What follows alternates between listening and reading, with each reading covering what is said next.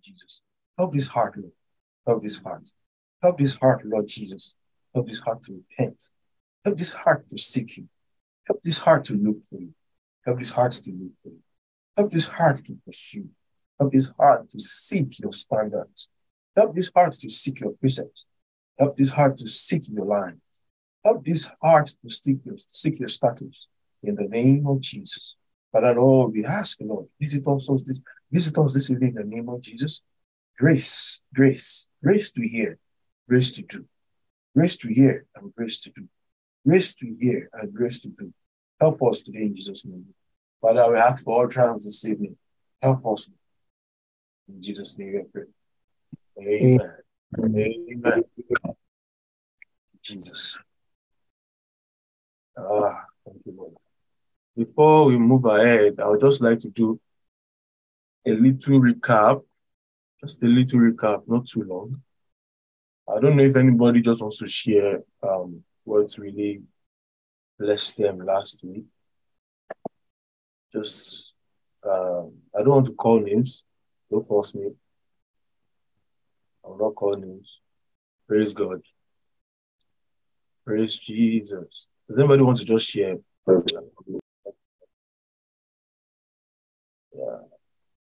Praise God. Does anybody want to share? Praise God. All right, my brother. Thank you very much. Please. Good evening, sir. Yes, sir. Okay, sir. I, I think I will just stop shortly, just um say what I remember that really blessed me. Um, I know we talked about repentance, and we defined different. Um, we defined repentance. Um. And then we looked about we looked at um at um, those different um um I don't know if I don't know if it's reasons now, but um basically the one that stuck out to me was that repentance is is a continuous work. It's something that we yeah. need to keep doing, and um it's something it's, it's something that you need to do. Um, we spoke about it from a perspective of light or, or from preaching.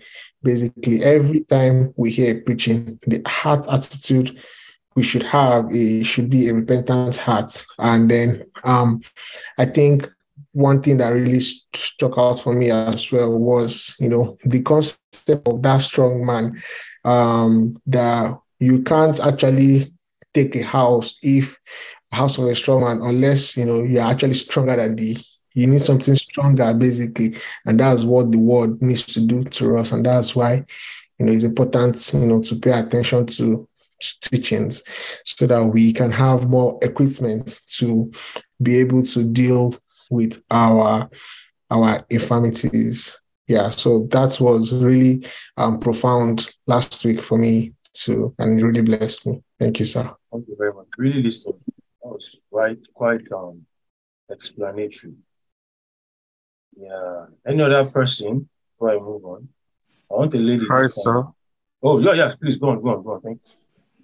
Hi, sir. Um, what really blessed me from last week's teaching is um the when we fall, when we commit sin, especially due to thoughts. That it's like what really blessed me is when you said like um the, the thoughts that we receive is God's word that's supposed to hold those thoughts and to fight against those thoughts. And what really blessed me is that sometimes, you know, there are some habits that we have, that we have to continuously repent. But with, with the word, with the word, where you consistently use the word, and when you continue to grow more and more, that those thoughts will start to drop one by one. I believe that's what really blessed me, sir. Thank you, Jesus. Sister Edidion, I saw your hand. You can talk now. Good evening, sir. Yes, ma'am. Um, I just wanted, I'm not really summarizing, just wanted to say one point that stuck out to me from last week, um, where you were talking about how repentance is our soul that's repent, continuously repenting, and it comes um, continually as a result of hearing um, God's word. And um, so you, you used the example of, um, with us, for example, Uh, what stuck out to me was when you were talking about, um, you mentioned that the, our our attitude to hearing God's word when um, sin in us is pointed out should be one of repentance and not condemnation, but because of um, how we were when we, when we were in the world, how um, much our soul has died.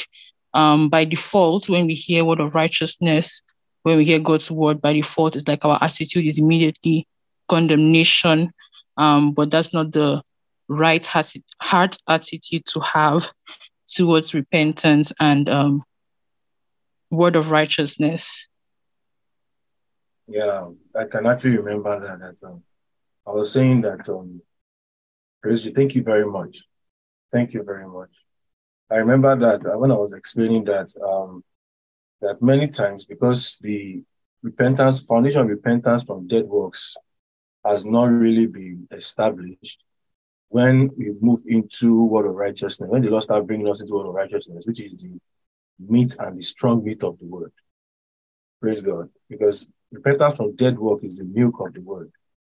But if we are not established properly in it, by the time the Lord starts moving us into word of righteousness, which is the strong meat and strong meat of the word, what will happen is that uh, the, their approach will be condemnation, not repentance. So anytime the, the word of God begins to address flesh and start addressing our infirmity, um, one thing I notice is that instead of we being grace, grateful and repenting, we enter more into condemnation and offense. So that's why the, the foundation of repentance from dead work must have been established, should have been established, so that by the time the Lord starts moving us into deeper things, um, the approach will not be condemnation. The approach will be, will be repentance. And that's actually very, very important, because I noticed, I've noticed that too in our, amongst us, that I, the reason why some people get offended is because of the wrong attitude towards the word. And I, either we like it or not, the word of God, the word of Christ is called, a, it called the Bible calls Christ a rock of offense. But it's not me, that it's not us that's supposed to offend. It's supposed to offend the darkness in us. Praise God. Um, Christ is supposed to come out of launch assault to the darkness in us, uh, not me getting offended in him. But sometimes, many times, sometimes we get offended in him because of our wrong heart attitude. If we don't, we have not been, if the foundation of repentance has not been laid, the when the word of God begins to address core soul issues, the problem is that the approach we are going to have is going to be uh, on uh, not, not repentance, but condemnation. And I also mentioned last week that the season when the Lord starts bringing you into meat and strong meat of the word, uh, which is word of righteousness, what will happen is this. Like, what will happen is that season is a season of consistent correction. Is, but there was a season in my life when I just started listening to um, Reverend. It's like, it's like I was the only one Holy Ghost was talking to. I wake up today, there's something to correct. By evening, they are correcting another thing. By the next morning, they are correcting another thing. Before you know it, they open another infirmity again. And I'm just wondering, like, am I the only one the Holy Ghost is visiting? But it's just a season, because at that point, righteousness is being exposed to us. There's an exposition of righteousness. And once righteousness is being exposed, there's no way to not address or begin to expose our unrighteousness. Now, the, the, the safe ground is the foundation of repentance. Once the foundation of repentance has been laid, the way we respond to that season will be different. Praise Jesus. The way we are going to respond to that season will be totally different, because now the we will start seeing we'll start seeing the the advantage of that season rather than seeing a disadvantage. Praise Jesus. So that's the that's the reason why the foundation of repentance of dead work must be properly laid to a believer. A believer must must have that heart configuration of repentance at a very early stage, so that when deeper things are coming, when it's being instructed in righteousness, You know, the day, the day in a, the day we got born again, righteousness was imputed. But a time will come, Holy Ghost will start instructing us in righteousness. That's the essence of the scriptures, or the essence of doctrine. Essence of doctrine is to reprove, to rebuke, and to instruct in righteousness. You see, those are the essence of the scriptures. Those are the that's the essence of doctrine. So by the time they come, we come to that season where we are being instructed in righteousness, one thing that will happen is that because of the proper heart posture, we will actually receive that season properly. Praise Jesus. So that's that's actually the reason why we need to pay attention to this teaching, so that the Lord can help our heart with the, the heart posture towards that season. Because I'm, I'm not going to lie to you, sometimes this season of our life where the Lord begins to instruct us in righteousness might be a little tough in some sense, because sometimes it might just feel like, sometimes it might just feel like everything is wrong with you. There's always a season in our life that by the time the Lord starts visiting us, Holy Ghost starts visiting us and bringing correction, you just look and see there's everything wrong with you. You are not good. There's nothing good about you. Every single time is always a mistake and infirmity being exposed from year and year. There's a season where in, in one season of your life, just look and see every single time the Lord is pointing to your mistakes, you know. And it might be very, it might be a very tough season if the foundation of repentance has not been laid. The reason why that season is there is so that we can, we can start changing quickly. I noticed that that was the season that I grew the fastest.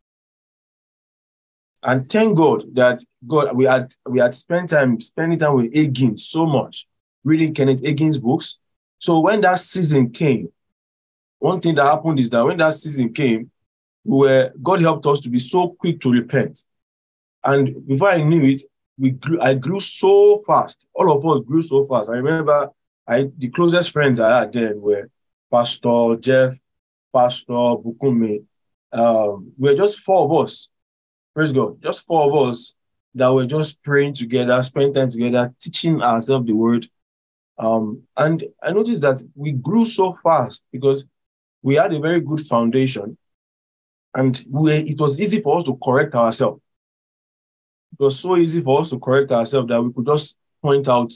Before, we were always very blunt with each other, very blunt. And God helped us then. We were very blunt with each other. And I noticed that God visited us then, and we grew so fast. God helped us to grow because the heart attitude,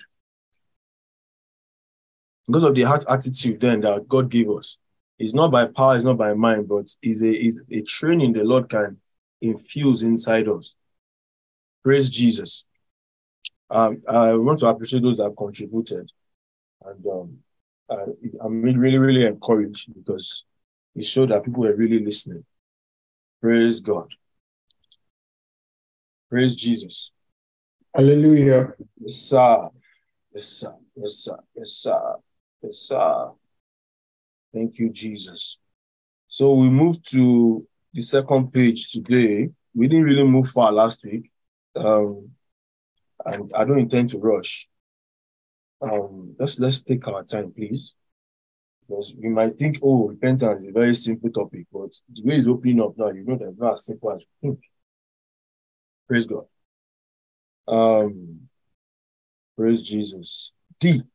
We started from, um, so last week we We also laid emphasis on the fact that uh, repentance is from dead works, like literally as it is, dead works. Those things we are repenting from are works that has been done inside. So it's not just because I did something and I'm now repenting. You see, the mistake we make is that we always feel like, okay, we cap- we only narrow down to the action we did, but that action was, was prompted by a walk inside. Every single action emanated from a walk inside.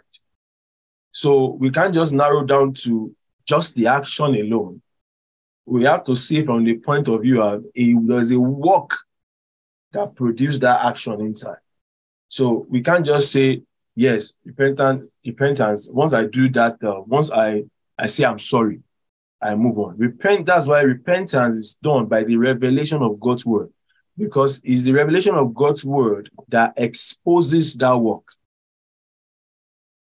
It's the revelation of God's word that exposes that work. And we emphasized on it yesterday that repentance can only be done by the revelation of God's word. Repentance, that's D. Um, D. We talked on um, that's number letter D. It is the soul of a believer, not the spirit, that ought to repent, as the revelation of God's word proceeds. Do you get what I'm saying? So it's the revelation, only the revelation of the word of God that can reveal the works that has been done inside the soul.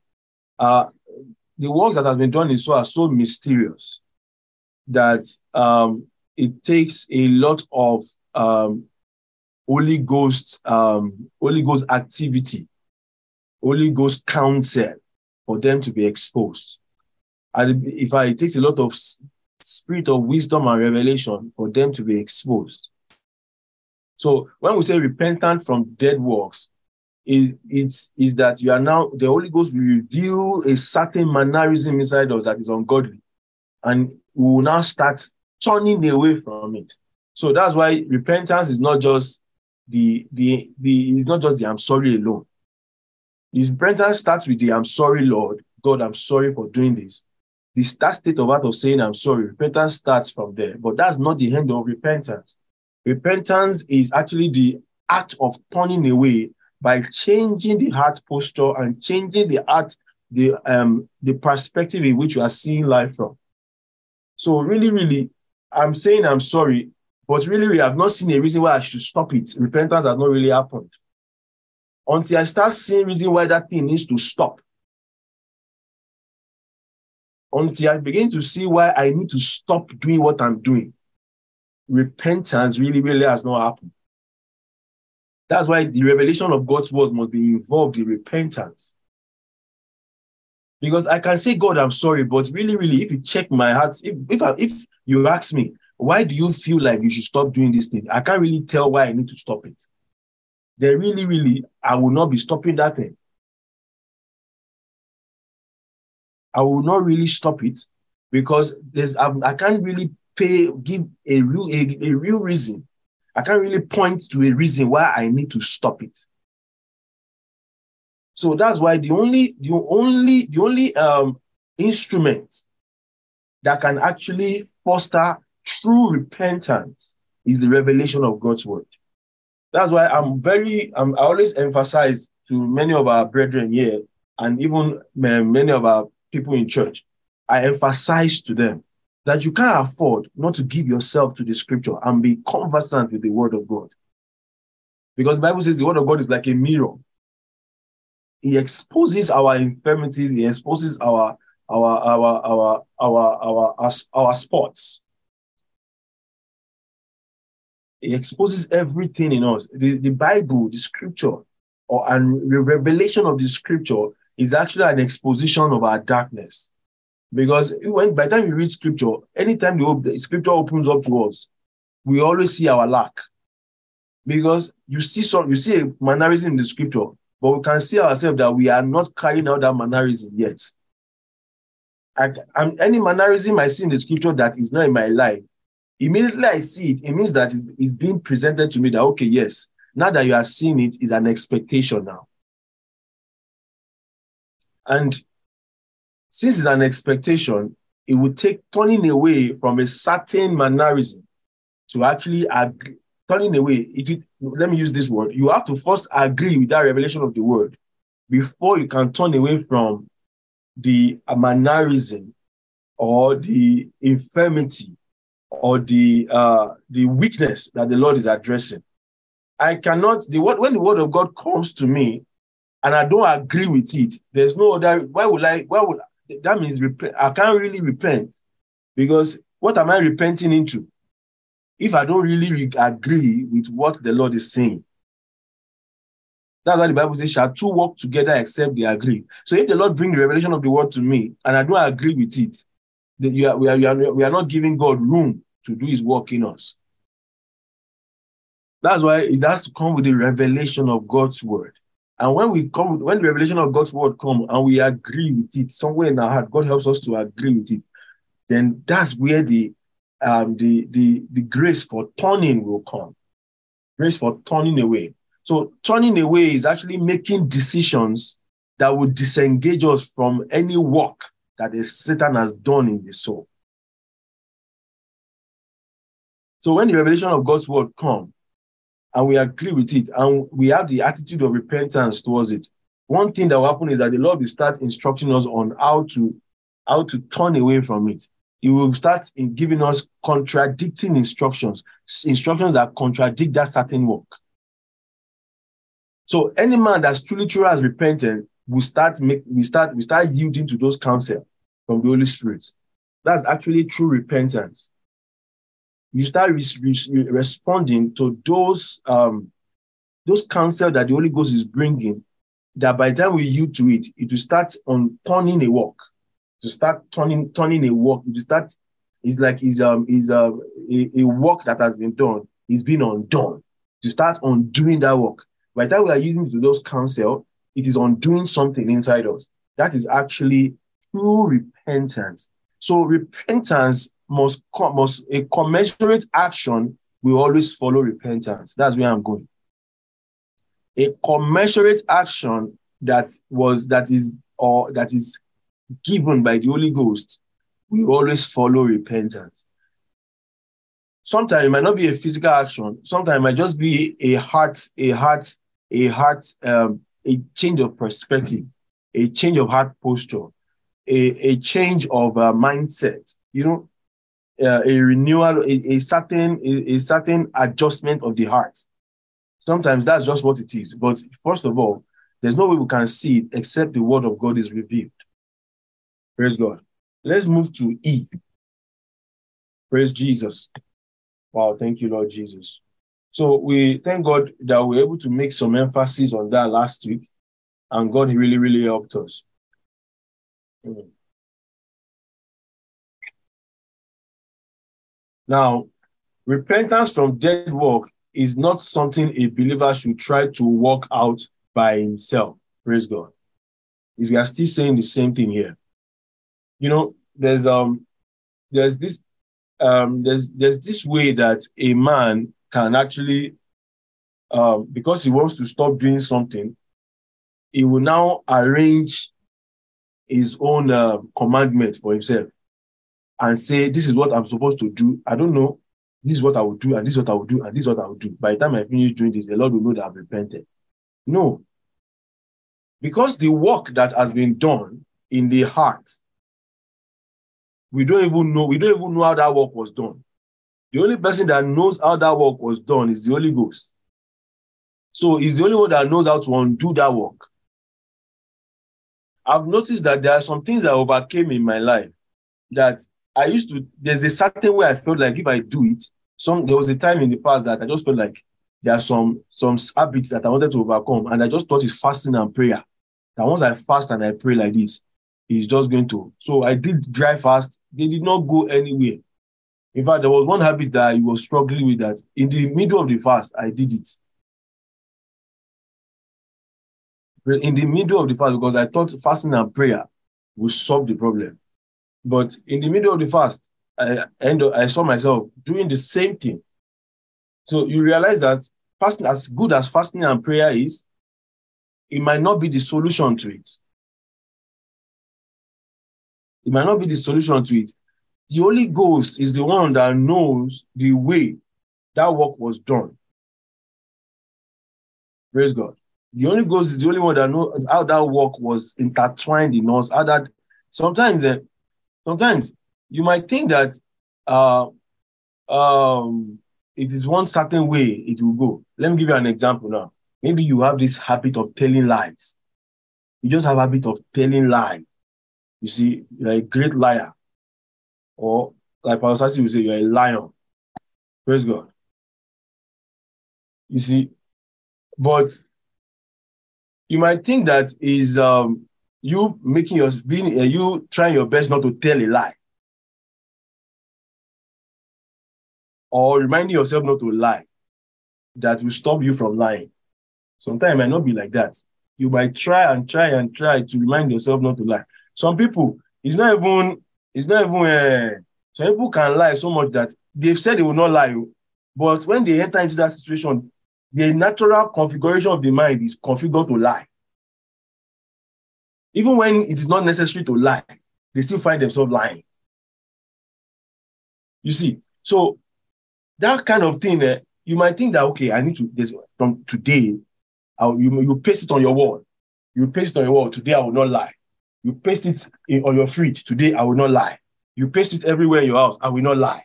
You know, it doesn't mean that you will stop lying. Right in front of those things you paste, you can still tell another lie. Praise God, because lying can be a walk inside. But, but sometimes it might just be that the Lord will just tell you, ah, go and spend the week with one of your friends and encourage yourself, encourage, encourage yourselves. And before you know it, by the time you get back, you just notice that that spirit of lying has been lifted. Or the Lord can just tell you that you should go and spend the time with your, some time with your pastor, or go and talk to your pastor.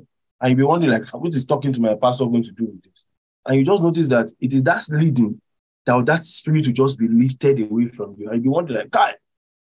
So really, really, you can't really um, assume the solution to an infirmity yourself. You can't assume a, result, a solution to an infirmity yourself. It's the only ghost that knows how Satan did that work in the soul, and is the only one that can give counsel on how the re- repentance should be done. Praise God. So you see, so that's why that's why you can't just you can't you can't you, uh, you can't just some of us will just say that I, I need to work out, you know, and some people will go and arrange tribulation for themselves because they want to change. You can't arrange tribulation for yourself. It's only God that arranges those uh, uh, atmosphere. It's only God that will arrange the atmosphere for you. And he knows the work that needs to be done to undo Satan's work. That's why sometimes you just have to, even though we are saying, God, we are sorry, sometimes we are waiting for the counsel inside. We are waiting on the Holy Spirit. We are praying to the Holy Spirit that, God, help me. So you will see that repentance is a mercy or oppression, and it takes dependence on the Holy Ghost to truly, truly repent. Um, that the American wrote it here, it is something that God in his mercy works out in us, in his mercy. So it has to come to a, we have to come to a place where we naturally just ask for help from God. God, I'm struggling with this thing. Teach me how to overcome it. Please, God, teach me how to overcome it. Sometimes you will stay long in prayer. You will stay long in prayer. Let me give you an example. Let me be a little vulnerable with you. Um, when I struggled with pornography a lot, I noticed that I used to think that it's by maybe cutting off internet, or maybe uh, I will not, I will cut off my internet, I will not touch my phone, I will delete some apps on my phone. I used to think that, ah, that's the way to overcome it. But guess what? One way or another, I still find myself doing it, even after those apps have been deleted. One way or another, I still find myself doing it, even when internet has been cut off. When I, when I don't have data on my phone, I still find myself doing it. So I now realize that it's not the, the, the solution I, I arranged for myself that will stop it. So I had to, at the point, I had to just depend on the Holy Ghost, that God, see what? This thing needs to stop. I don't want it. Come and teach me how to do it. I don't know how to do this. So it's a mercy operation that Holy Ghost we have to work in without in us by His Spirit. The, one of the ways that God used to help me to overcome it is just a season in my life. I just noticed that the Lord just directed my mind towards a certain action. Like the way, a certain way of spending time with God, reading my Bible, studying the scripture, praying. A certain, there's a way the Lord just instructed me to start to posture my heart towards the word. And before you know it, as I was consistent in it, I noticed that it started reducing. It started reducing. It started reducing until a point I can I can go a whole six months. I did not even I did not even remember that I was struggling with it. You get what I'm saying? So really, really, when it comes to repentance, it's not something that uh is it, it, something the Holy Ghost Himself works inside us, and the the action to actually undo that work is something that the Holy Ghost actually, is something that the Holy Ghost himself actually in works inside us. Praise God. This he does through the revelation of his word and has to be a work of grace for it, for it to be of God. You can say, so a man cannot just repent of himself, cannot just turn away from something of himself, cannot just, cannot just begin to see that something is wrong by himself. He might not be able to see it. It takes Holy Ghost to actually do that work inside us. So one, a, once a man starts working out repentance by himself, you start noticing that he will enter into works. And before you know, religion will set in. And that's a very dangerous place to be. That's a very dangerous place to be. Praise God. So the attitude of repentance from dead work is what the, is what something the Holy Ghost does to us. And the counsel that comes with it is still the Holy Ghost that brings it. Praise God. How many of us have realized that there are some things that we never used to feel bad about before? Then as the word of God increases, we just notice that we started feeling bad about it. There's a way I used to talk before. I thought I was blunt. I'm just blunt. And I just tell people that, no, it's not because, it's no, no, people don't just like hearing the truth. People don't like hearing the truth. And I would tell people, they would tell me, no, you don't have to say it that way. I said, why can't I say it that way? Me, I'm just blunt. And a time came, the Holy Ghost started revealing it to me that, ah, maybe there are better ways to see this, to say this thing. Then before I know it, I said, I started remembering some of those ways I spoke with some people that really offended them. I mean, I did not see it. I just felt like I was just being blunt. And before you know it, I started feeling bad about it. I started seeing where it was wrong. I started seeing how, how, how it can affect other people. The way I say, the way I say it. It's not that what I'm saying is wrong. It's the way I say it. It's not that what, what I actually say is wrong. It's the way I say it. So the Lord started revealing it to me. And I started seeing that, Kai, wow, I must have really hurt people in the past because of the way I said this thing. Because there's a better way to say it. I started feeling bad. And I started asking God for help. That God, help me. Help me to tame my tongue. Help me to be careful the way I address issues. Help me to address issues in a way that people will change. Not that because I just want to say the truth. Now, one thing I now notice is that then, the reason why I just want to quickly address issues is because those people were making me uncomfortable and I wanted to be, and I wanted things to, to just start working out fine so that I can be comfortable. So it was self that was informing the way I used to instruct the uh, correct people then. Self was involved in it because they are doing things that made me very uncomfortable and I just wanted it to be addressed immediately. Not the, the fact that I really wanted people to change. Not really that I really wanted people to change. I just wanted things to be done properly so that my life can be easy. So I I I, I want to quickly, every time I want to quickly address an issue. I want to address it. Let me, this one needs to be addressed. That needs to be addressed. This needs to be addressed. That needs to be addressed. And you keep addressing the issue and people are getting offended.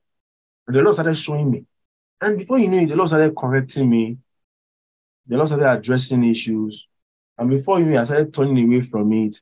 And I started changing. I'm not saying I'm the best at correcting people now, but at least I'm better than the way I used to be. I'm sure some people are here that they are laughing under their breath because they knew me then.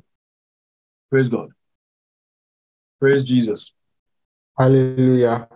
Yeah. Um, so F, repentance, according to biblical teaching, must be initiated as a result of having heard God's word. Let's quickly open to Acts chapter two, verse thirty-seven. My fellow preacher, are you there? Hello, sir. I'm yes, sir. Acts chapter two, verse thirty-seven. Please read it from verse thirty. Let's start from verse thirty-five. From verse thirty-five. Um, okay. Until I make thy foes thy footstool. Mm-hmm. Therefore, let all the house of Israel know mm-hmm. assuredly that God had made the same Jesus, whom ye have crucified, both Lord and Christ. Mm-hmm. Now, when they heard this, they were pricked in their hearts and said unto Peter and to the rest of the apostles, Men and brethren, what shall we do?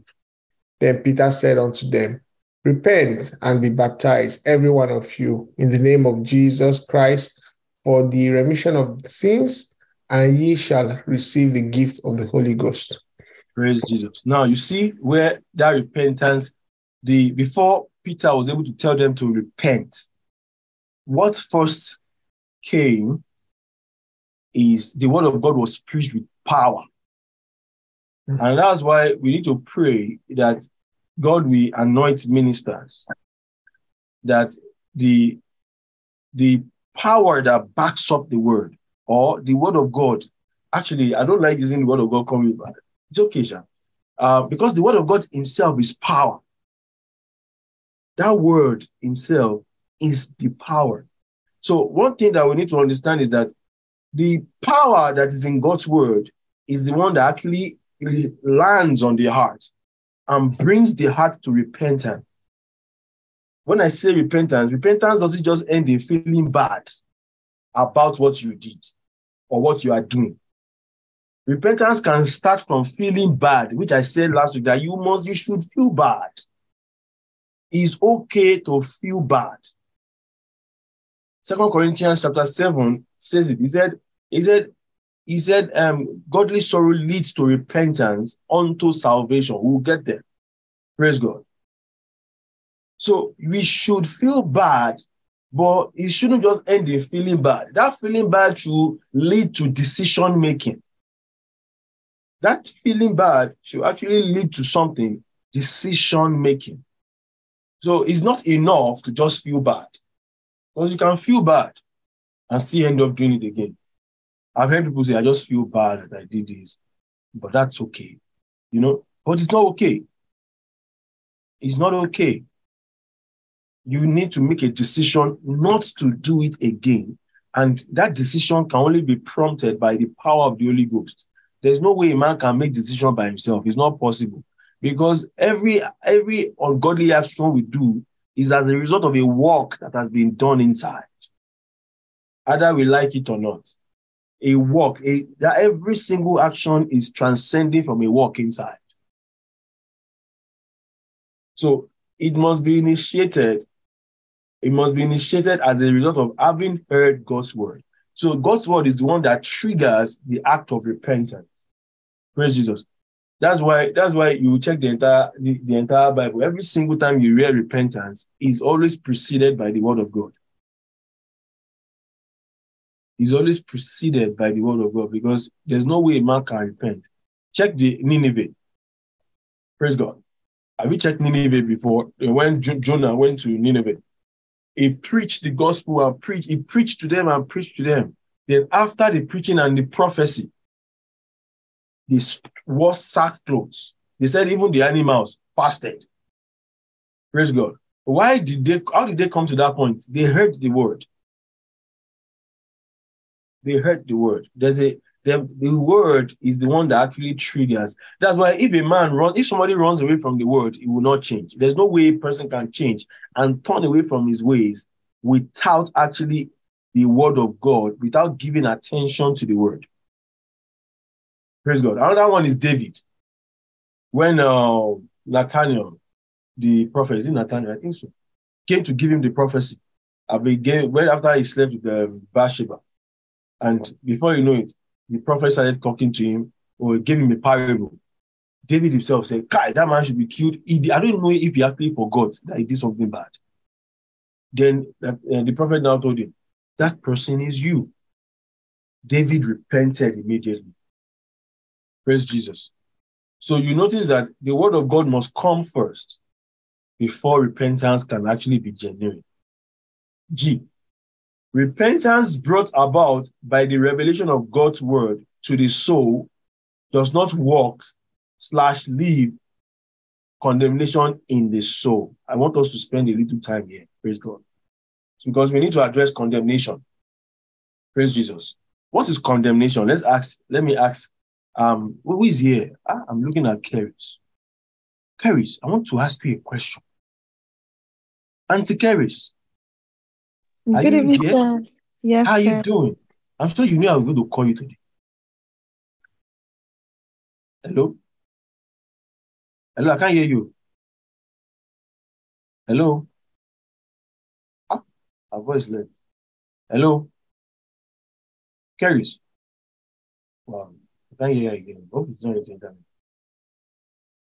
Uh, okay, maybe somebody else. I can't hear you. Are you saying something? I can hear you, sir.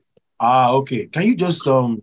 Can you, from your own definition, what is condemnation? I want you to speak. Don't type. Oh, okay. Can you hear me now, sir? Yeah, I can hear you.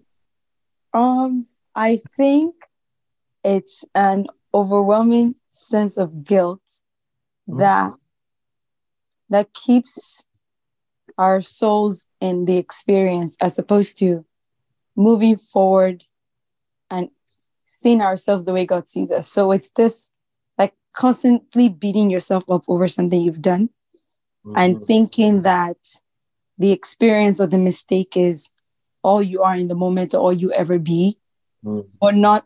And I think condemnation comes from a lack of understanding of what forgiveness in God really is.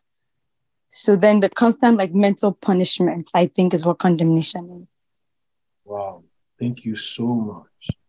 Mm-hmm. Thank you. Thank God, sir. Praise Jesus. Hallelujah. Yeah. That's actually, that's a very good definition of condemnation. Uh, let me ask another person um, what condemnation is, what a team condemnation is. Um, Sister Yanu, I've seen you there. Good evening, sir. Hello, ma. Yes, sir. Yeah. Can you can you just maybe just a definition of condemnation? Um, is it a true definition, or what we what we call condemnation? Just just what do you call condemnation?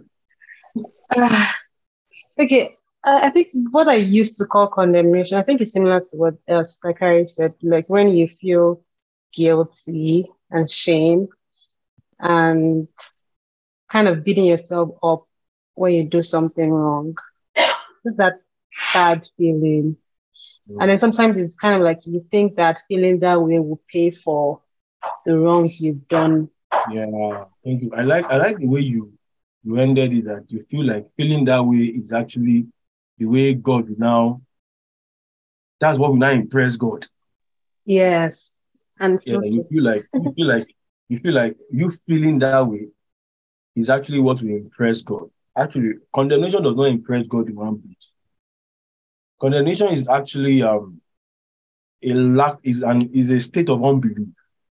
Condemnation is a state of unbelief. Because if we truly believe the word, we will not stay in condemnation. There's a difference between feeling bad about what you did and condemnation. I should feel bad about what I did, but not that attitude of feeling like God does not want me. I'm not good enough to be in the presence of God. I'm not, uh, I'm not the best person that God wants to see. I don't deserve the presence of God. You see, those feelings, those are ungodly thoughts. Those are ungodly thoughts. Feeling bad and saying, God, I'm really sorry. Wow, I'm so sorry I did this thing. It's okay. The condemnation is, because of what I've done, I don't deserve God's mercy. I don't deserve God's grace. I don't deserve God's presence. Now, that's evil thoughts. You see, that's the difference.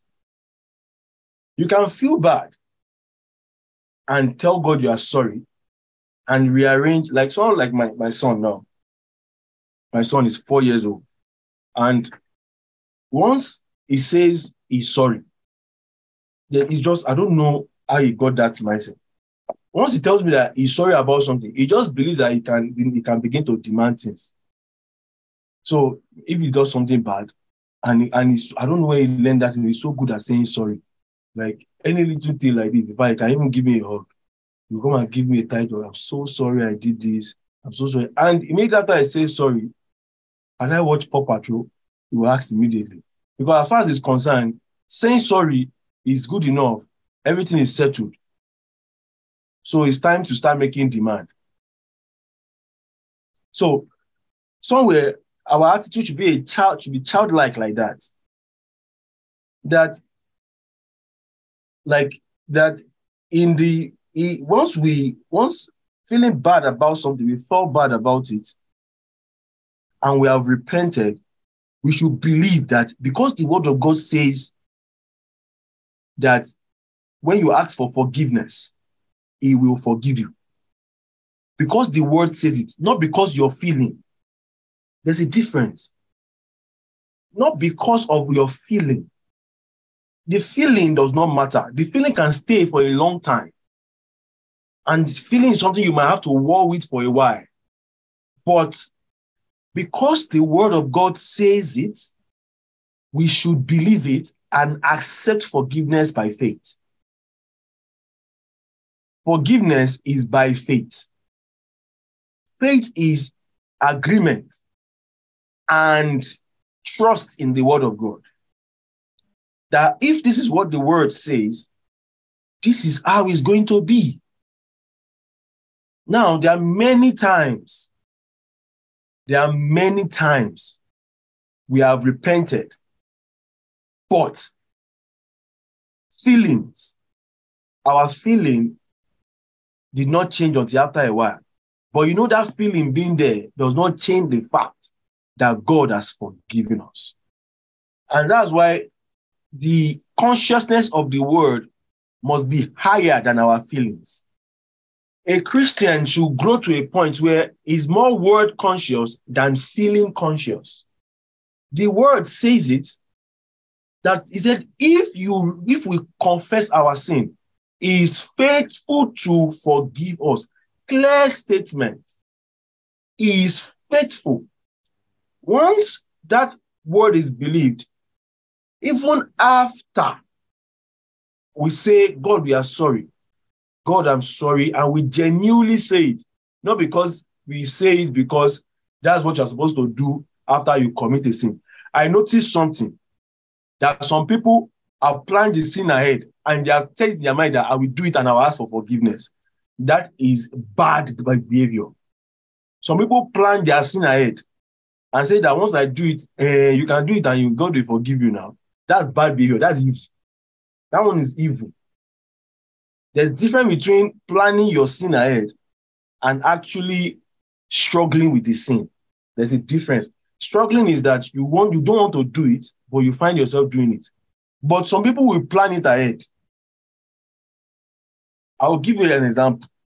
You know, you know that uh, maybe, maybe sex before marriage is bad.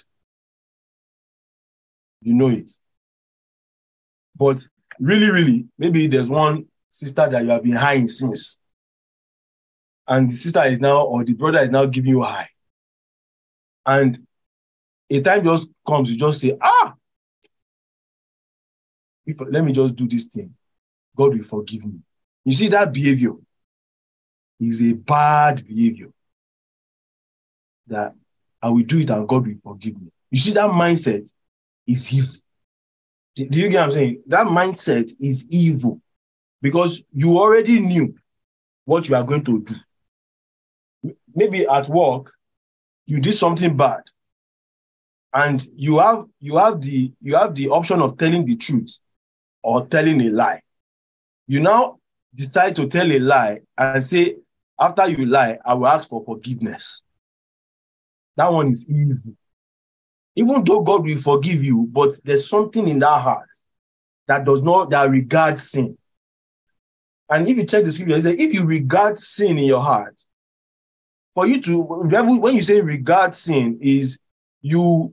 You, you, we, we, when somebody regards sin in his heart, he, he puts sin as, um, uh, when you regard sin is, is of, that sin is of value to you.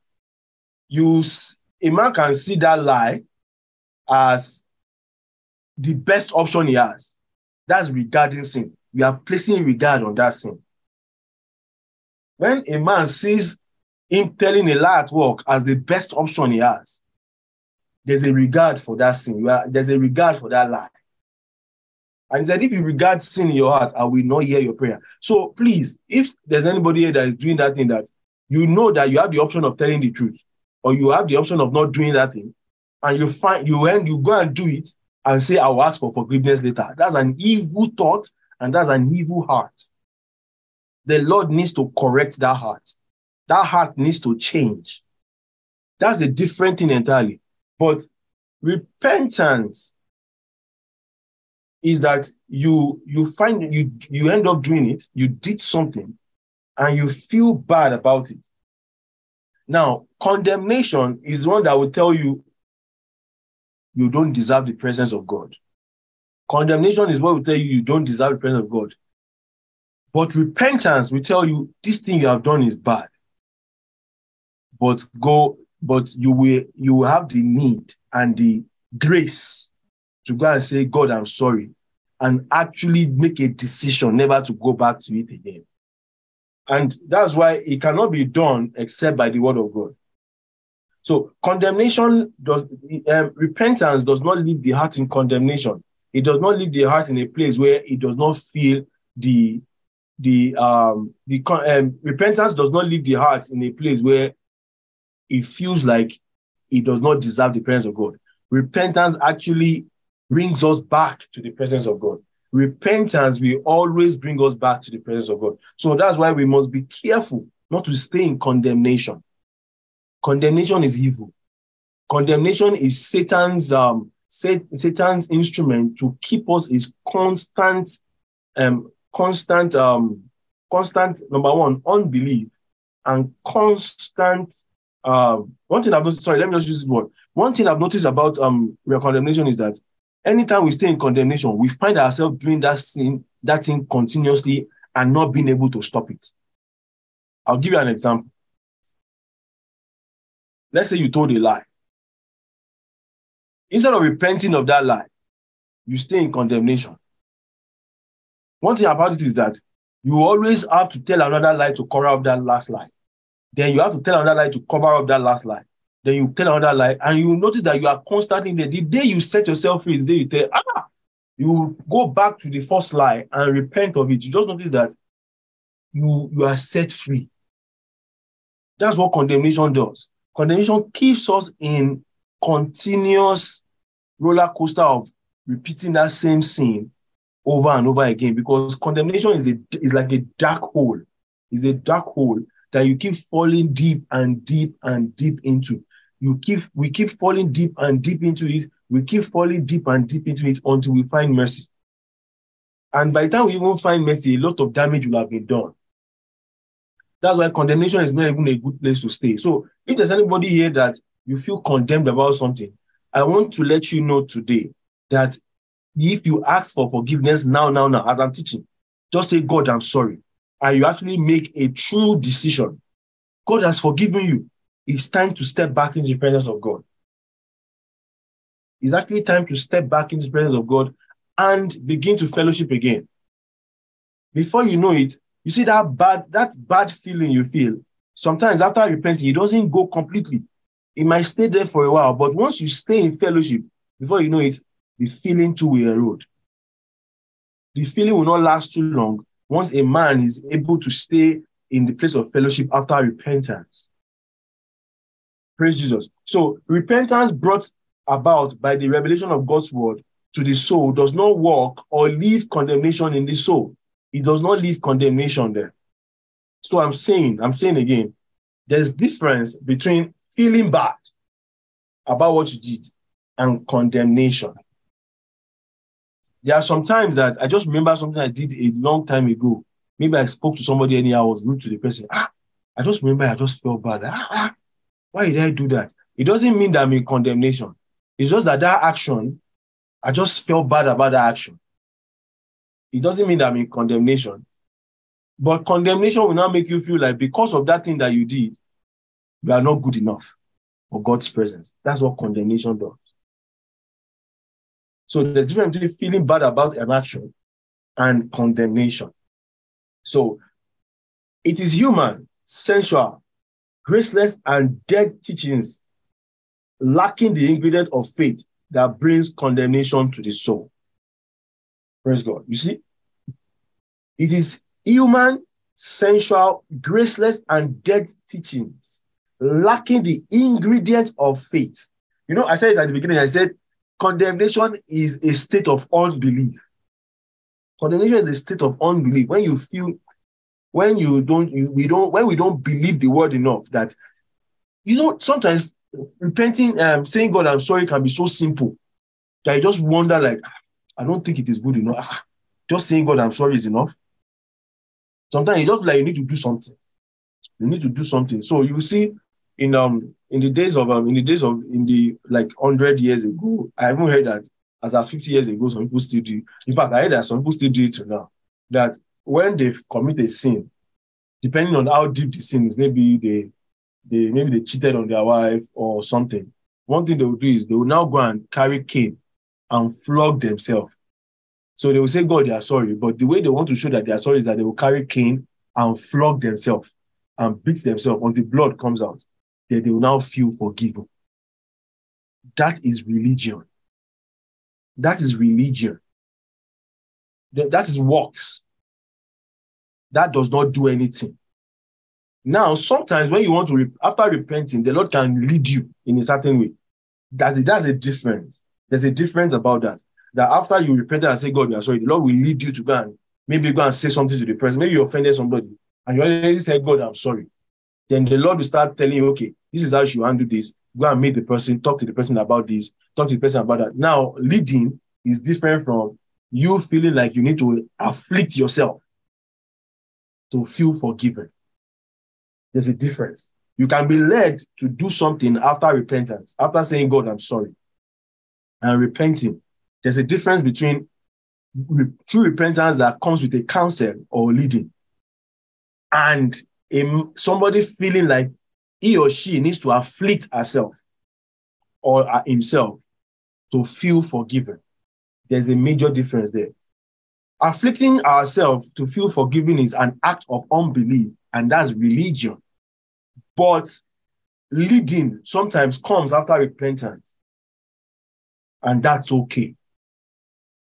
Praise Jesus. So what the scripture here is saying, what uh, the book here is saying is that um, condemnation is human, sensual, graceless, and dead teaching that lack ingredients of faith that brings condemnation to the soul. Let's quickly read Second Corinthians seven, verse ten. My co-preacher, how are you? I'm fine, sir. Thank you very much, sir. Hope you have been blessed. I'm very blessed, sir. Thank you so much. You. Second yeah. Corinthians seven, yeah, okay. For godly sorrow worketh repentance mm-hmm. to salvation, not, not to be repented of, but the sorrow of the world worketh death. Thank mm-hmm. you very much.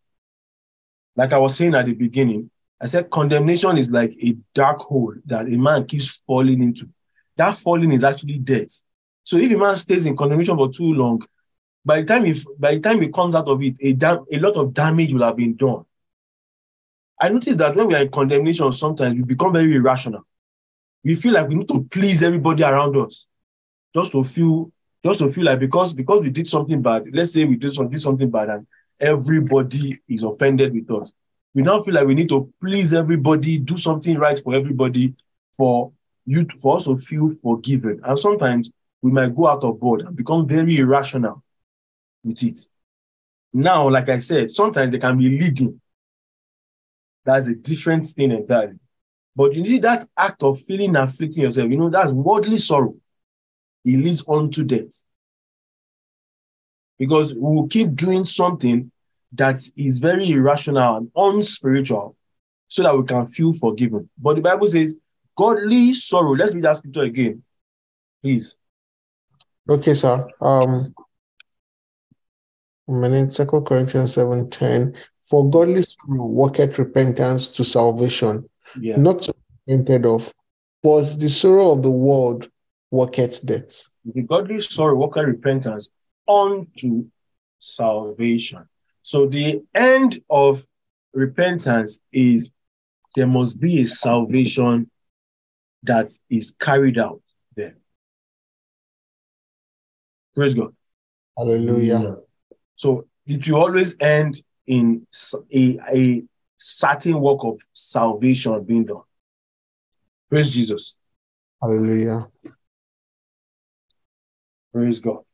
Hallelujah. So you see, that godly sorrow will lead to repentance. So you see that feeling bad that we feel after we have we committed a sin should lead us to a place where we, we go to God and ask for help. We're going to tell God we are sorry and we ask for help on how to overcome that thing. That's our approach. That's how we, that's what godly sorrow will lead us into. Praise God. Hallelujah. Let's go to H. The revelation of God's word to the soul would normally birth godly sorrow. Praise God. Let's stay here, me too.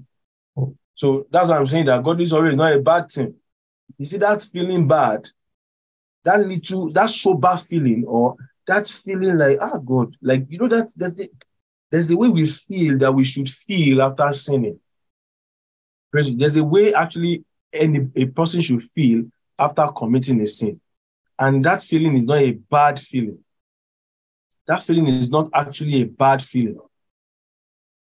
There's a way we should feel. We should feel, we should, we should, there's a way, there's a way that that feeling will make us actually, there's a way that feeling will make us not to go back to that act again. There's a way that feeling will make us not to go back to that action again. And everybody should feel that way after doing something, after offending the Spirit. Everybody should feel like that. So you see, um, the revelation of God's word to the soul would normally birth godly sorrow. This would, in turn, work out repentance in the soul, which will eventually work out salvation not to be repented of. Praise God. So I, you see, this godly sorrow will always lead. Any sorrow we feel inside that is not leading to repentance is not godly sorrow. That's why it's called godly sorrow. A sorrow that will lead you to God. It should always work out repentance. It should, by the time we feel that way, what that feeling will be pointing us to is go back to God. Go back to God. Go back to God. Any feeling that makes you feel like don't go back to God. Don't go back to God. Don't go and meet God yet. Stay away from God. Are you sure he wants you right now? Are you sure he wants you to come close to him right now? Are you sure you deserve that his presence? You want to pray. Something will tell you that, ah, you are praying. You that you committed fornication yesterday, you are praying. What told you that God will answer your prayer? Then you start quoting, quoting scriptures like, if you regard sin in your heart, I will not hear your prayer. Uh, the, uh, the, sin of a, the sin of a sinner, uh, the prayer of a sinner I will not hear. You know, scriptures like that. But those are, those scriptures are actually being misquoted by evil spirits. Because if you check that scripture, what that evil spirit is telling you is not what that scripture really means. If you check that scripture properly. So you see, Satan has a way of manipulating scripture to actually deceive us. Praise God. So you see that, that any, any feeling that makes us feel like we don't deserve the presence of God is not godly sorrow. Any godly sorrow will always draw us back to the presence of God. Yes, sir. And at the end of the day, because of we going back to the presence of God, counselors will come that will now work out salvation. Mm-hmm. Because the, the full-on repentance is followed by an action that will now turn us away, that will turn us away from the from that specific thing that we do. Because repentance is actually turning away. But you can't just turn away because we don't even know how to turn. We don't know how to turn. We might think this is the way a person should turn. But really, really, by the time the Holy Spirit visits you and he begins to counsel you on the way that sin should be dealt with, you will realize that sometimes we don't even, we never had an idea of that. Sometimes when the Lord begins to instruct us on the way he wants to deal with an issue, you'll just be wondering, like, this thing does not make sense. That what's the correlation between this infirmity and this cancer that the Holy Ghost is giving? But Holy Ghost, God is the only wise God. He's the one that knows it. That's why we can't just, we can't just, we can't just, um, we can't just um, assume that there is a certain way or a certain action by ourselves that we should do for us to actually deal with an infirmity. We can't assume it. Only Holy Ghost as the, the key to an infirmity. It's only Holy Ghost that has it. So the Bible is saying that godly sorrow leads to repentance in the soul, which eventually works out salvation. Second Corinthians, Corinthians chapter two, chapter seven, verse ten says it. That godly sorrow works out um, um, repentance unto salvation. It's always end up in salvation. Repentance will always point a man to salvation. Praise Jesus. Hallelujah. Uh, when repentance from dead works is practiced according to the scripture, the fruit that will be brought forth is called good works. Let's quickly go to Colossians chapter one, verse ten. Colossians chapter one, verse ten. That's verse ten, yeah. Okay. That he might walk worthy of the Lord unto all pleasing, being fruitful in every good work. Praise and God. Let's stay there. Let's, let's stay there because we will continue. Praise God. Yeah. Uh, so he says, godly sorrow. I mean, sorry, sorry. It's, what, what is it again? Read it again. That he might walk worthy. Of that the... he might walk. No, start from the beginning. Start from the beginning. Okay. From verse, from, from verse nine, from verse one. Okay. Yeah. Um, Colossians one, verse one. No, no, no. Sorry, from verse ten. Sorry, I'm so sorry. From verse ten, okay. That ye might walk worthy of the Lord unto yeah. all pleasing. Sorry, being... no. Start from verse nine. I'm, I'm so okay. sorry. Verse nine. For this cause, we also, mm-hmm.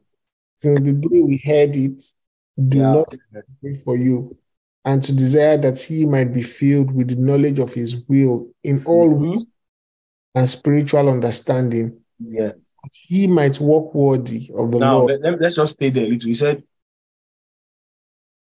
that spiritual understanding first. Do you get what I'm saying? So repentance, repentance we always is always bettered from the place of spiritual understanding. So a man cannot really repent unless an understanding has been fired into the soul. That's all. Understanding must have been fired into the soul for a man to truly, truly repent. Really, really, someone cannot really, really, truly repent unless an understanding has been fired into that soul. And because of that understanding, we will be able to walk worthy. The fruit we'll be bearing is that we'll be walking worthy of every good work. Mm. So that understanding we yield a walk. So repentance really is that you are turning away from a certain walk into another walk. That's why it can only be done by this by the Spirit. A man cannot form it. There's not you, it can't be formed. Repentance cannot be formed. You can form it for me, but it's not me you are repenting to. You are repenting to God, and you can't form it for God. It's a discerner of the heart and thoughts, of thoughts and intent. So really, really, we can't really form it. We can't form repentance. But one thing that repentance does is that, he said, through the understanding that is fired into the soul, something will happen. He said, we will walk worthy. Let's read verse ten again, please. That ye might walk worthy. Mm-hmm. God, unto all pleasing. Unto all pleasing. So the repentance is that you will begin to do things that will please God. You see? Let's continue. Being fruitful in every good works. And increasing in the knowledge of God. And increasing in the knowledge of God. Strengthened with all might. Strengthened with all might, you see? Continue. According to his glorious power, unto mm-hmm. all patience and long suffering. And long suffering. Thank you very much. Praise God. So the end of true repentance is that it will generate another work.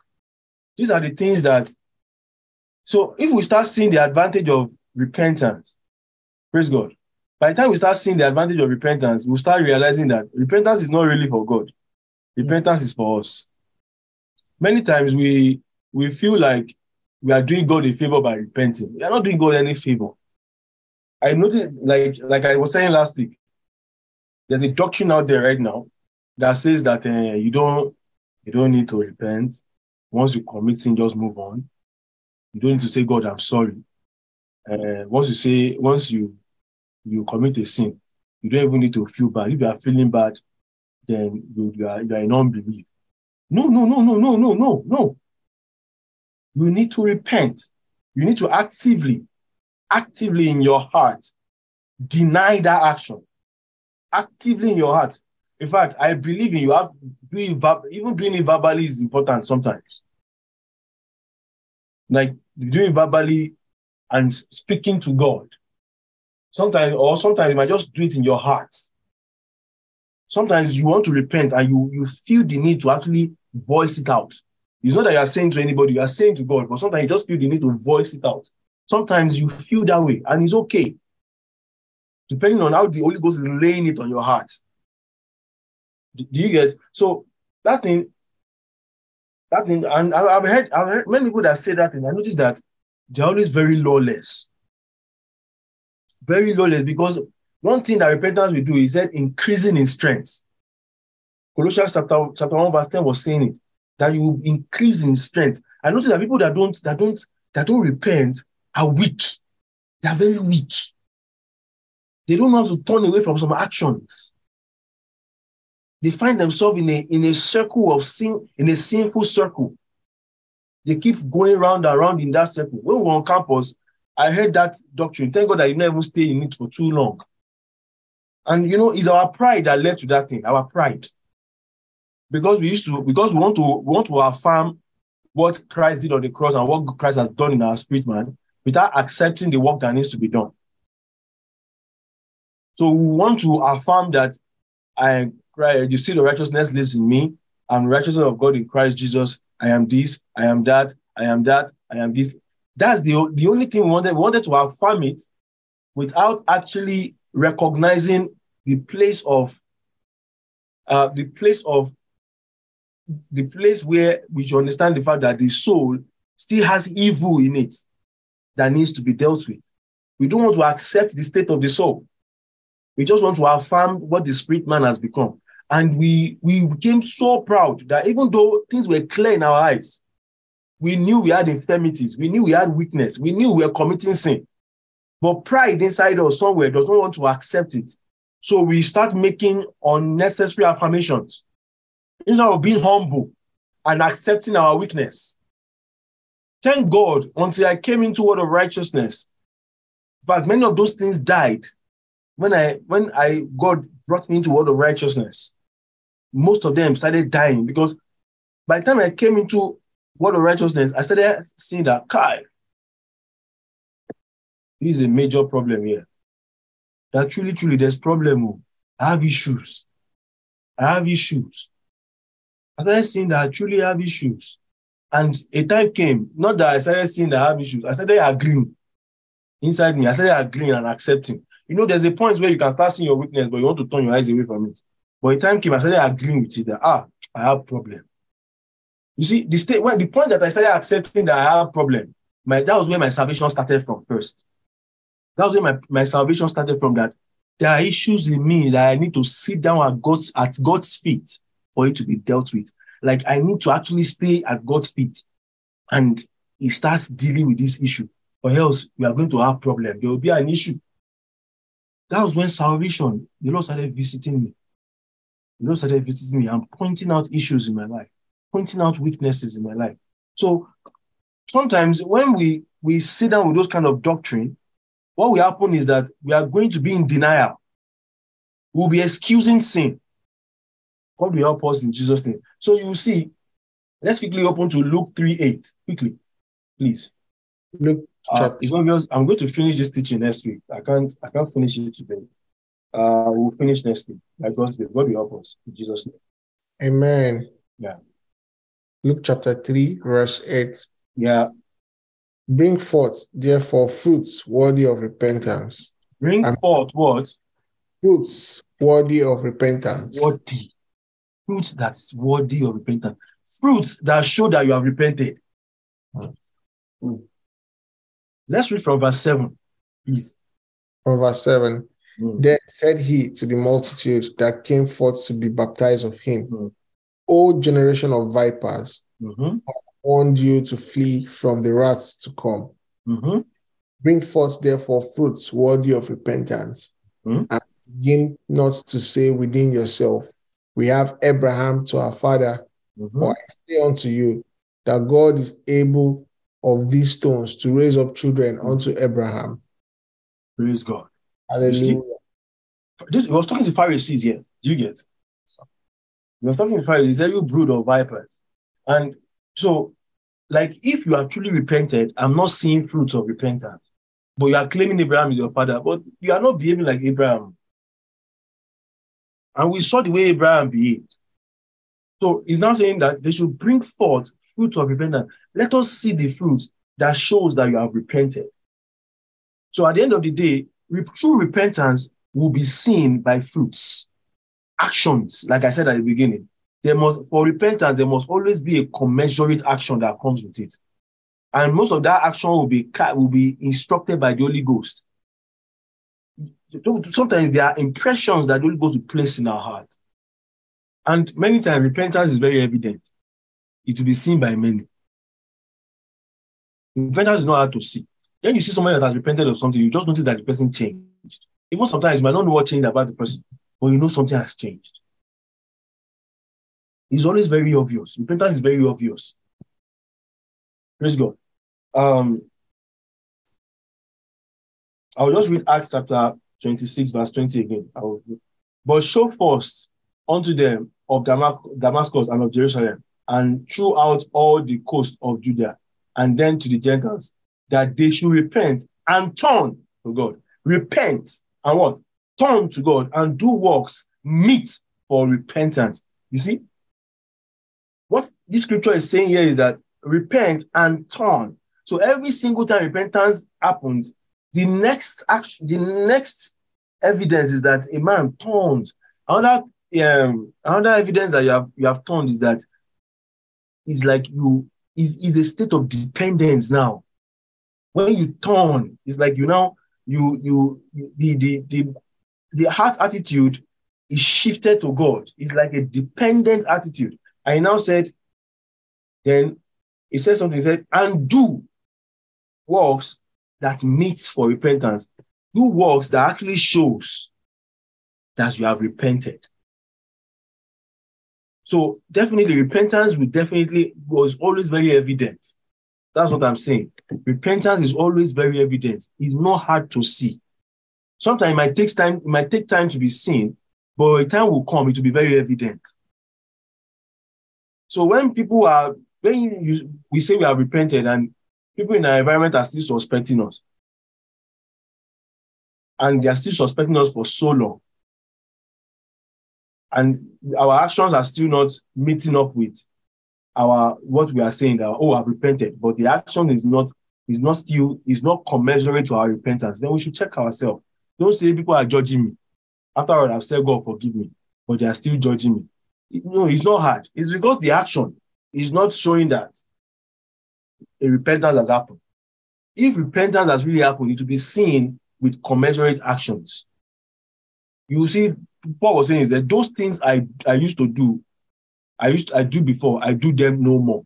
There must be that evidence of I do them no more. It must be there. Praise God.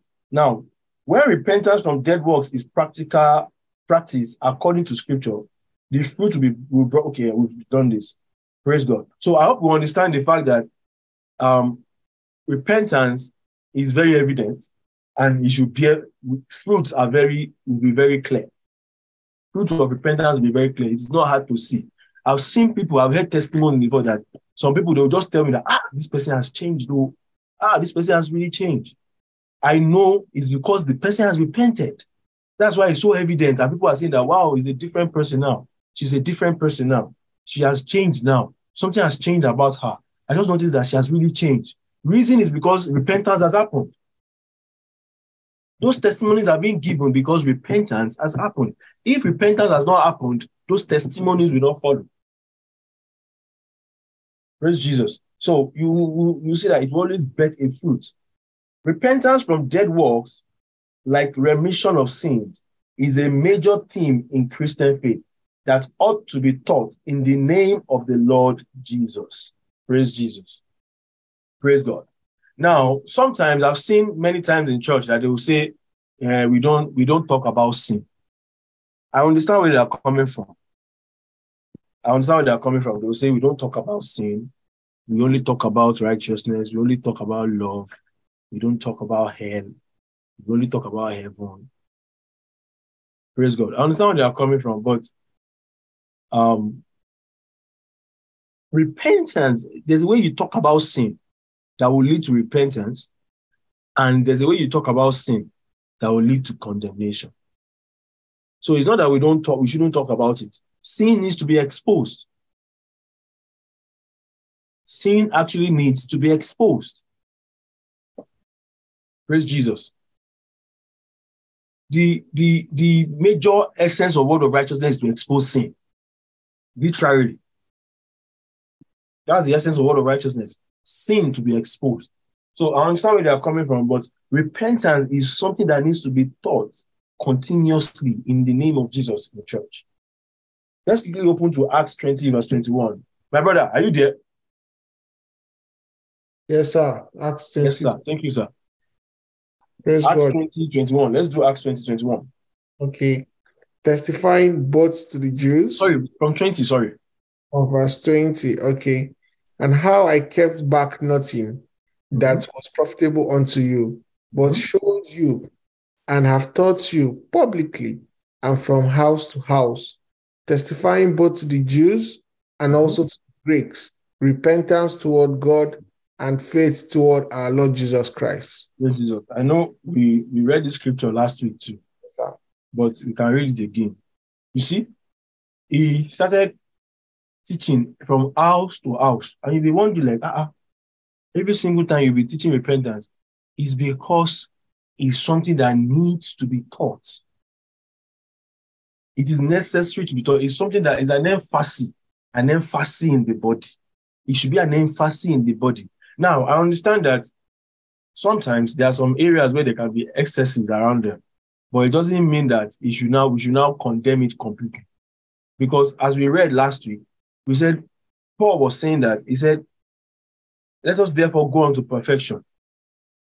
After, he now said, and not going back to repentance from dead work, doctrine of laying of our hands, eternal judgment. You know what I'm saying? So what that scripture is actually saying is that the foundation, it's not that the Bible is, it's not that Paul is saying that we should not teach it in church. What he's saying is that before we start emphasizing on per- perfection, this foundation should have been laid. There's a difference. It's not about that don't teach it. What he's saying is that for a while, this the foundation should have been laid. Then now that the foundation has been laid, let us go on to perfection.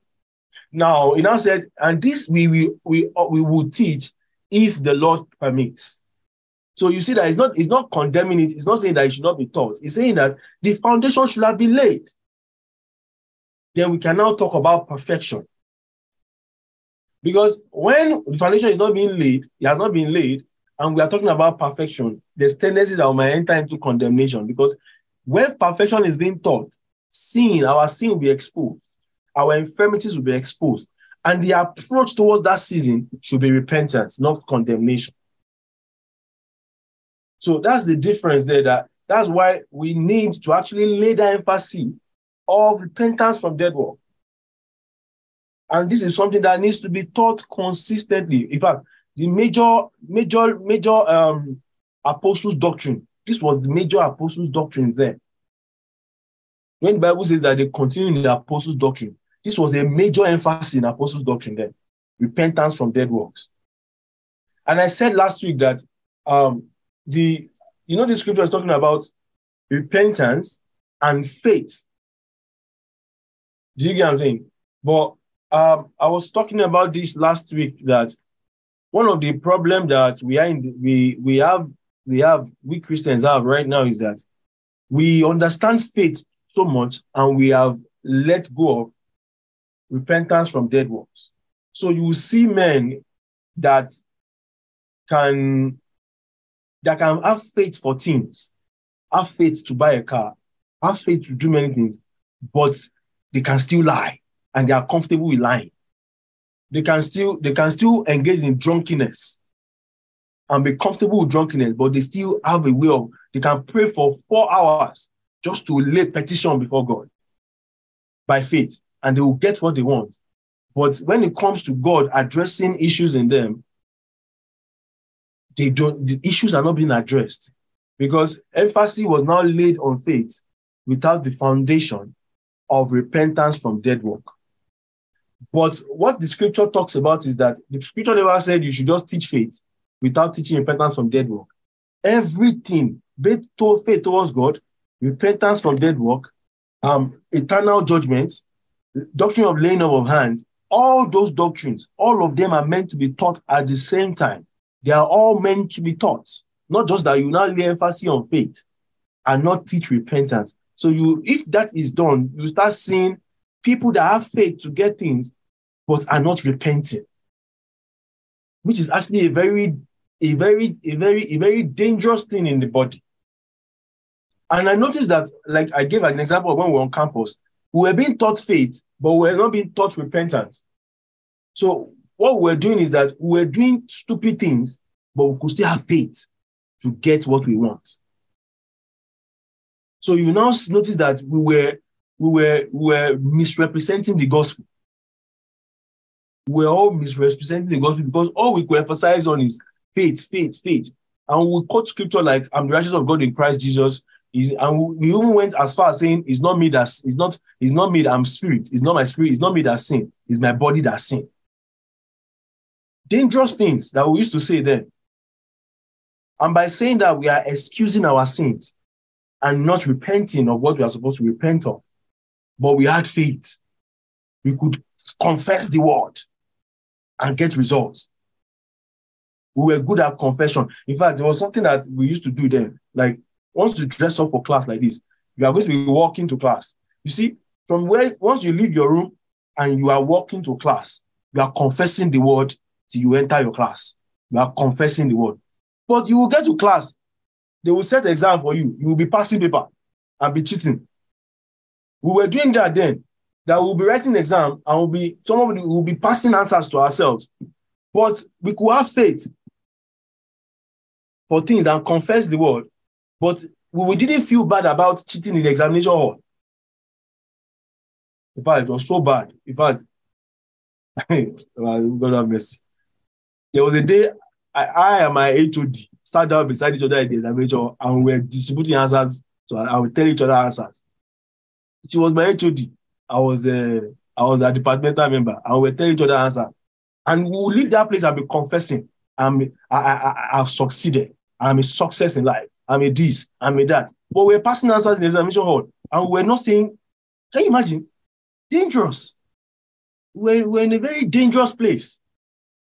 So these things have to be taught. That it's not only faith alone, but repentance too has to be taught. Praise Jesus. So the emphasis is that this is um, Christian.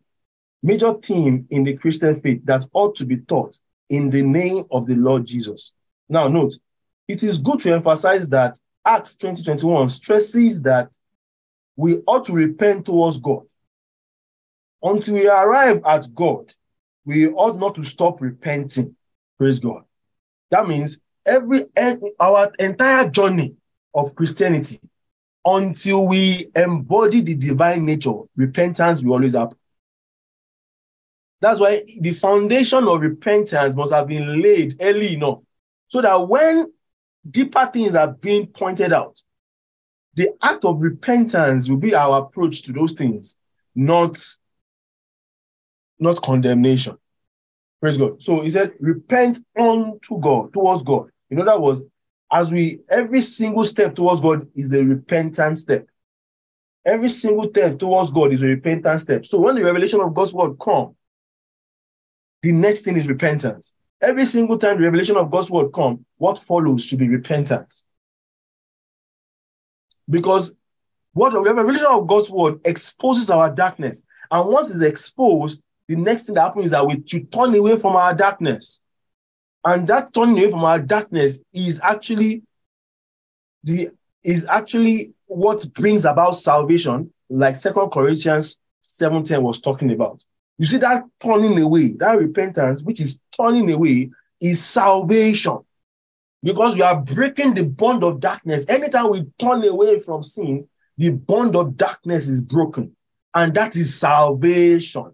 Every single time that happens, we are taking a step further into God. So every single time we, revelation of God's word comes, and the Lord begins to counsel us around that revelation of God's word, one thing that is going to end up is that any step we take according to that counsel is a step of repentance. Praise God. We ought not to stop repenting. That is, turning our heart towards God. As the revelation of God's word comes forth, as the revelation of God's word comes forth, yes, God's word, God's catalyst for repentance.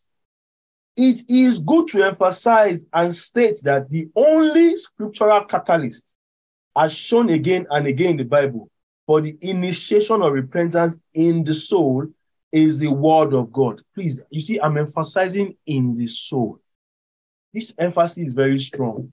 The reason why this emphasis is very strong is that many times a man can, because of the season he's going through where God is correcting him and correcting him, he can get to one point and start feeling like, maybe I'm not born again. No, you are born again. In fact, it's only a born-again Christian that can have that experience you are having. It's because you are born again, that's why you're having that experience of God constant, constantly correcting you. So please don't feel like you are not born again because you are in that season where you are receiving constant correction. No, no, no. You are born again. And the is the word of God that can initiate, um, that can initiate repentance in the soul, not in the spirit. Spirit man has been quickened the day you got born again unto repentance. So every time the spirit man is quickened, after the spirit man is quickened, the next action that follows is an act of repentance.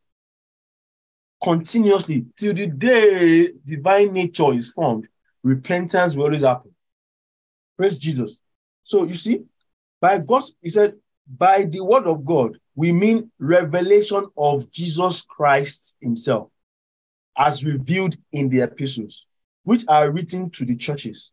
No matter how heart-rending, moving, or passionate a message might seem, if it is not Christ, it will not work out salvation eventually. Praise Jesus. Praise Jesus. So in other words, like I said, the revelation of God's word.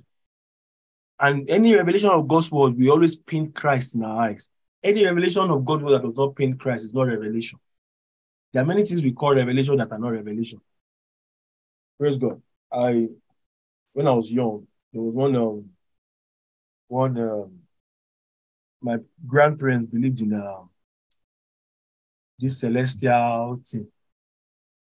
So one prophet came to our house and said he saw lizard and tortoise. And he saw a revelation. And what's the revelation? In the wall of our building, he saw lizard and tortoise. And it's because uh, uh, some people did some things and some people did that and did this and did this. And all of us, we started panicking in the house and we started praying, praying, praying, praying, praying. And because our grandfather offended some people, our descendant offended our people, oh my God, we pray, pray, pray, pray, pray, pray. That's not revelation. There's no, that's not revelation. It's not a revelation. Now I'm just, in my in my mind, I'm just thinking, ah, what kind of nonsense. So we spent time fasting. And we, after we fasted, they now brought coconuts. They now brought coconuts and told us that for how many days we have to be eating coconuts. After we pray on the coconuts, we have to be eating it. Ah, we suffered. That's not revelation. Praise God. That's not revelation. Revelation, when we talk about revelation, anything, the revelation must be painting Christ in our eyes. Hmm. Revelation must be painting Christ. Anything that is not painting Christ is not revelation. Is not, no, it's not, that's not a revelation. Every single revelation, when we say revelation, according to what the epistles, epistle defines, according to what the epistle defines revelation, is Christ being revealed. Christ being revealed. Praise Jesus. That's the, that's when they say the revealed word of God. Praise Jesus. So you see, um, and you know, sometimes all of us can start, we we we'll start behaving in a certain way. Ah, we saw revelation, and it's because we did this. Imagine hey, another one, one sister like that, that I dealt with an issue. She was going through an issue in her life, and this sister had done abortion before, and one prophet now told her that what is going through in her life is because of the abortion she did. Hey, this woman, she could not sleep, she could not wake up, she could not sleep. That the reason why she's going through what she's going through is because she has done abortion. Number one, Satan can reveal, can, can reveal some things about you to somebody. Doesn't mean that is true. So imagine, truly, truly, this sister had done abortion before. Do you get what I'm saying? But one way or the other, the prophet, I don't know, the demon revealed to the prophet that she has done abortion before. But the sister did not tell the man that she has done abortion. But Satan took advantage of that thing, revealed it to that prophet, and laid condemnation on that sister. Laid serious condemnation on the sister. So much that the sister does not, the sister, in fact, she was she was going through a lot. Just one condemn, just one Kenneth Hagin book solve her problem. Just one Kenneth Hagin book. By the time she finished reading that book, yeah, thank you very much, sir. Familiar spirit. Yes, thank you. You know, familiar spirit, they reveal funny things to you. So sometimes when you go to YouTube and some of these men, of some of these people are telling you that they know the password to your credit card and they know the password to your phone. What edification is that? That's familiar spirit. Those spirit, they know those things. But the why you will know it is that they don't have any form of edification. Some people, some people they will be, I even heard one recently. They, they were talking on Zoom. They were, it was a it was a Zoom meeting. I'm in your room now. There's there's a table in your room, there's a white shelf in your room, there's a big T V in your room. Uh on the side of your kitchen, there's one bottle there. So of what of what good is that to me? So the bottle in my room now, what does it what, how does that change my life? Because already I already know there's a bottle in my room. You don't need to tell me there's a bottle in my room. I know that. You get. So at the end of the day, that thing, those are familiar spirit. Spiritual V R. Ah, praise God. So you see, the familiar spirit can reveal those things. So it's like that sister, they laid condemnation on that, that sister. Just Kenneth Hagin book. She just finished reading that book, and by the time she was done, those things left. But before then, condemnation, the condemnation was too strong. The condemnation was too strong. Praise Jesus. So any revelation that does not paint Christ will not lead to salvation. That's where we are going. And will not lead to repentance. Praise Jesus. Any revelation that is not painting Christ will not lead to repentance and will not lead to salvation. So at the end of the day, the revelation of God's word is a revelation of the person of Christ. And that's what we, because one thing about Christ is that when Christ is painted in our eyes, it begins to um, contradict our formation.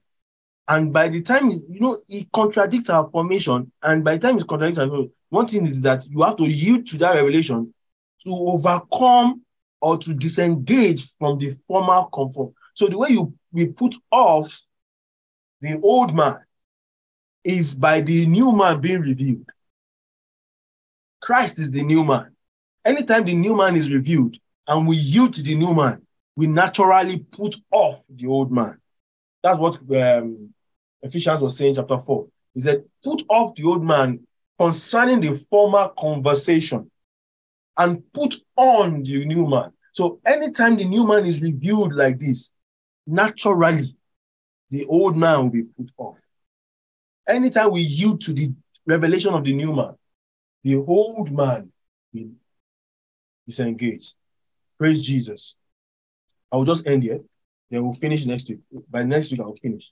Praise Jesus. Ah, regret is not repentance. Now, because we are regretting something doesn't mean we have repented.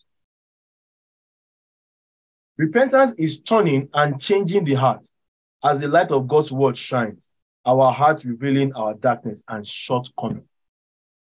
Satan will always want to make us stay in regret. I regret what I did. And you now stay, we now stay there, stay there, stay there. I regret this. One thing about regret is that regret does not allow us to move forward. So regret will never move, move us into repentance.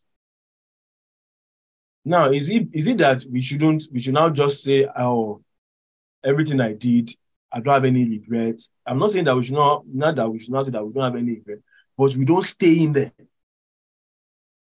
We don't stay there because there are some things that we did that actually brought bad consequence. But we don't stay in regret. We don't stay there. We let it go. Because all things work for good for those who love the Lord and are called according to his purpose. So repentance is not regret.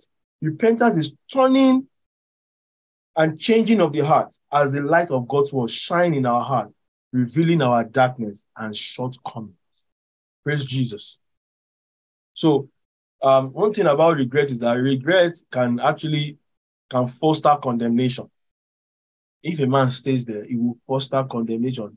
And the man will now enter into that roller coaster until he's set free. And that is a very dangerous place to be.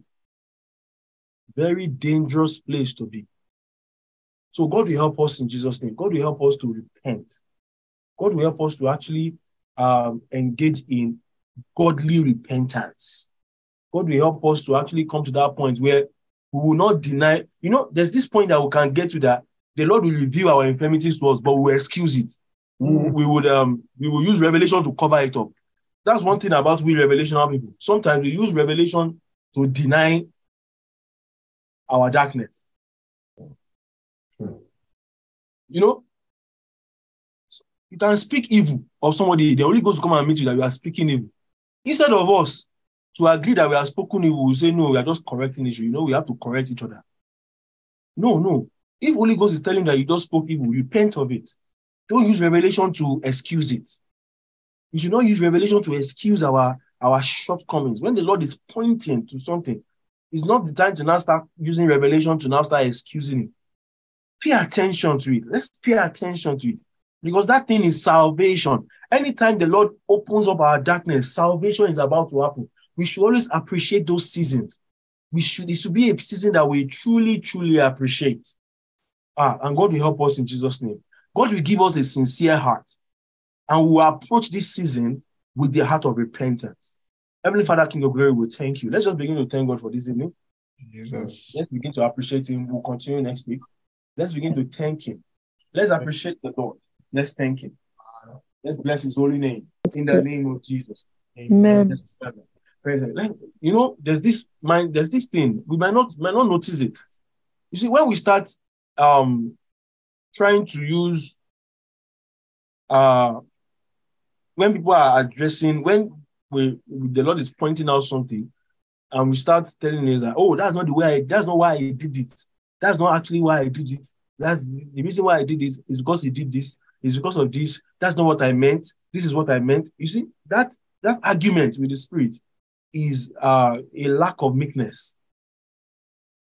Because you don't know, we can't know ourselves more than the way Holy Ghost as, as, as knows us. So when the Lord is bringing those things to us, it's not the time to start arguing. It's okay. Just let us just accept it and move on. Let us accept it. Tell God, God, I'm sorry. How do I go about this? How do I correct this? How do I change the course of this? It's better than trying to, you know, sometimes our ego comes in in that scene, in that time. Our ego will just come in because we don't have to accept our weakness. We don't, we don't want to change. We don't want to, we, we, we don't want to agree that we have a shortcoming. We don't want to agree that we are weak. Sometimes some of those corrections can be very shameful. But it's okay as long as salvation is at the corner. As long as salvation is at the corner, let us be comfortable with correction. Let us be comfortable with rebuke. Let us be comfortable with the Lord painting our weakness before us. And God will help us in Jesus' name. I hope we're blessed today. By next week, we will complete this. God will help us in Jesus' mighty name. And in this season, the Lord will install a heart of repentance in us in Jesus' mighty name. Amen. Thank you for that. In Jesus' name we are praying. Amen. Amen.